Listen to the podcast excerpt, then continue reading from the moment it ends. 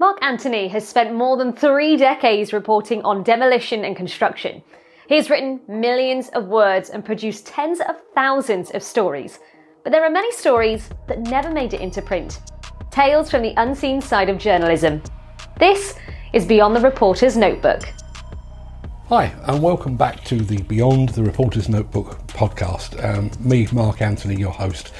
Got a couple of stories. Just want to say welcome to my boudoir. Um, I'm actually staying away at the moment. I've been trying to get together um, some of these stories for the last few months. Actually, um, they're in my head, um, but I've just not had the time to film them. But now I've got a bit of time in a hotel, so I thought I'd take take advantage and bring those stories to you.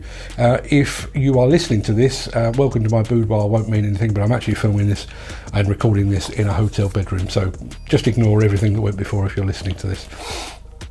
So the story I wanted to share first off today is uh, basically an origin story. It's not how I came to be a journalist, although it does include some of the route to that. So um, probably worth saying from the outset, one of my father's uh, best friends when I was growing up, um, one of my dad's um, fishing friends, was a tax advisor to the very rich and the very wealthy. Um, he spent a long while living in the Cayman Islands as a tax advisor there, uh, long since moved back to Guernsey. So this this guy knew his way around the tax system, and not no great surprise. Wealthy guy himself had a nice big house, um, drove a very nice car. Generally drove Jaguars, which I was always very envious of as a kid. So fast forward to I'm 14 years old and I'm at school and I've been told that I need to go to see a careers advisor.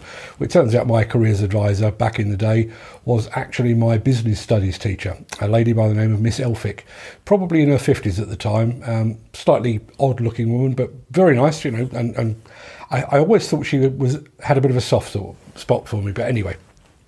I digress. So, invited to a careers evening, I go along to the careers evening, and Miss Elphick says to me, okay, Mark, what would you like to be in the future? And I said, well, I'd like to work with money. I'd like to be an accountant or a bank manager or something like that. And she said, why? I said, well, the way I figure it, if you work with money, you end up with a lot of money. She shook her head and said, take it from me, you are more in, your skills are better suited to a life in advertising or journalism. And at the time, I remember thinking two things. I'm not entirely sure what journalism is, and this woman is clearly out of her, out of her mind we parted the ways. I went, finished school at 16, went off to college, studied business again. Um, ended up going to work in the accounts department of a contract furnishing company in Wallington in Surrey. I was there for about a year, but from literally the, the end of the first week, I knew this wasn't for me. Um, accountancy, frankly, wasn't all it was cracked up to be. Um, so I applied for a job with a publishing company. Now, this is back in the day, this would have been about 1980, um, 86, 85, 86. And at the time, the publishing industry in the UK was a union closed shop. So before you could apply for a job actually at a publishing company, you needed to go and join the union, which I did. Uh, I went to a place called Nat Soper House up in London. My father was already a member, joined the Nat Soper union, ultimately got a job effectively delivering the post within a publishing company. And then I, I fell on my feet. Um, I was in a lift pushing my little trolley of post around the building one day, um, and there was an editor of a, a magazine. I'm fairly sure um, the magazine was called um, Computing or Your Computer or something like that. And he said, um, I mean, bearing in mind at the time I'm probably 18, 19 years old, probably more like 18. And the editor, a guy called Gary Miles, said, "You know, you're a young guy. Do you play video games and computer games?" I said, "Yeah, not not to any great degree, but I do." And he said, "Well, we've got this home computing magazine, but we've suddenly started to get an influx of games being sent to us by developers, and all of the guys that work on this magazine are actually sort of computer engineers. They haven't got a, the first clue about computer games."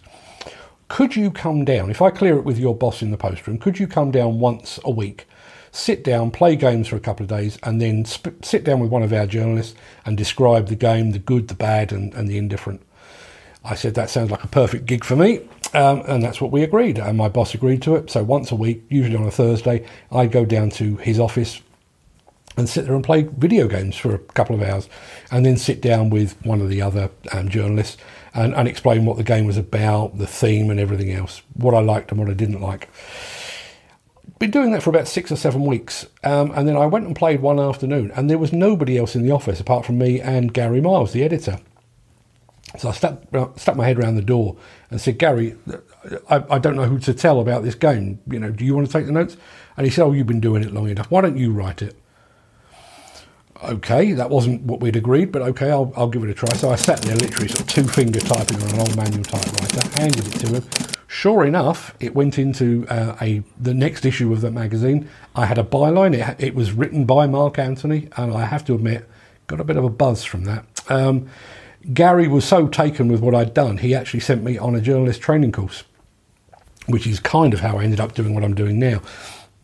But just to give you an idea, um, the people, the, the, other people that were on the training course um, were journalists from um, the Observer, from the Telegraph, and from the Sunday Times. So I was in pretty good company.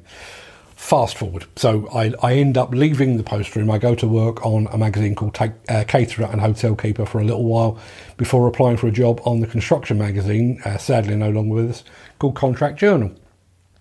Um, spent uh, maybe six months at Contract Journal, and the magazine moved from its previous location to a new one over in bizarrely in Wallington, same place as my um, old contract furnishing job. So I, by this point, I've got myself a company car. I'm suited and booted, and I'm working as a professional journalist. On my way into work one morning, um, i have walked from my company car in the car park, the company car park with my company car parking space, and there stood at the bus stop outside uh, what was called Carew House at the time was none other than Miss Elphick, the very woman that told me that I would end up pursuing a career in journalism. And I thought, this is too good an opportunity to miss. So I strolled up and I said, uh, Miss Elphick, because she was Miss Elphick. I don't suppose you remember me. And she, she kind of squinted and she went, Mark Anthony. Which I thought was pretty impressive in the first place. Uh, I said, Yeah, it is. I said, um, I don't know if you remember, but you told me that I would end up pursuing a career in journalism. Well, just to let you know, I'm on my way into that building there because that's where I work as a journalist. And at that point, I was expecting, I don't know, a hug or, wow, that's fantastic. And just, she just went, yeah, like she knew it all along, like it had been somehow prescribed. Um, but that's the story of how I came to be a journalist. Now, just to let you know, I'm going to th- film and record three of these back to back uh, because I've got space and because I've got time um, and because I've got the camera to hand. I'm going to do three of these back to back. So if you see um, another two of these and I'm wearing the same t shirt, please forgive me. I'm doing them all on the same night just to try and spread them out a bit.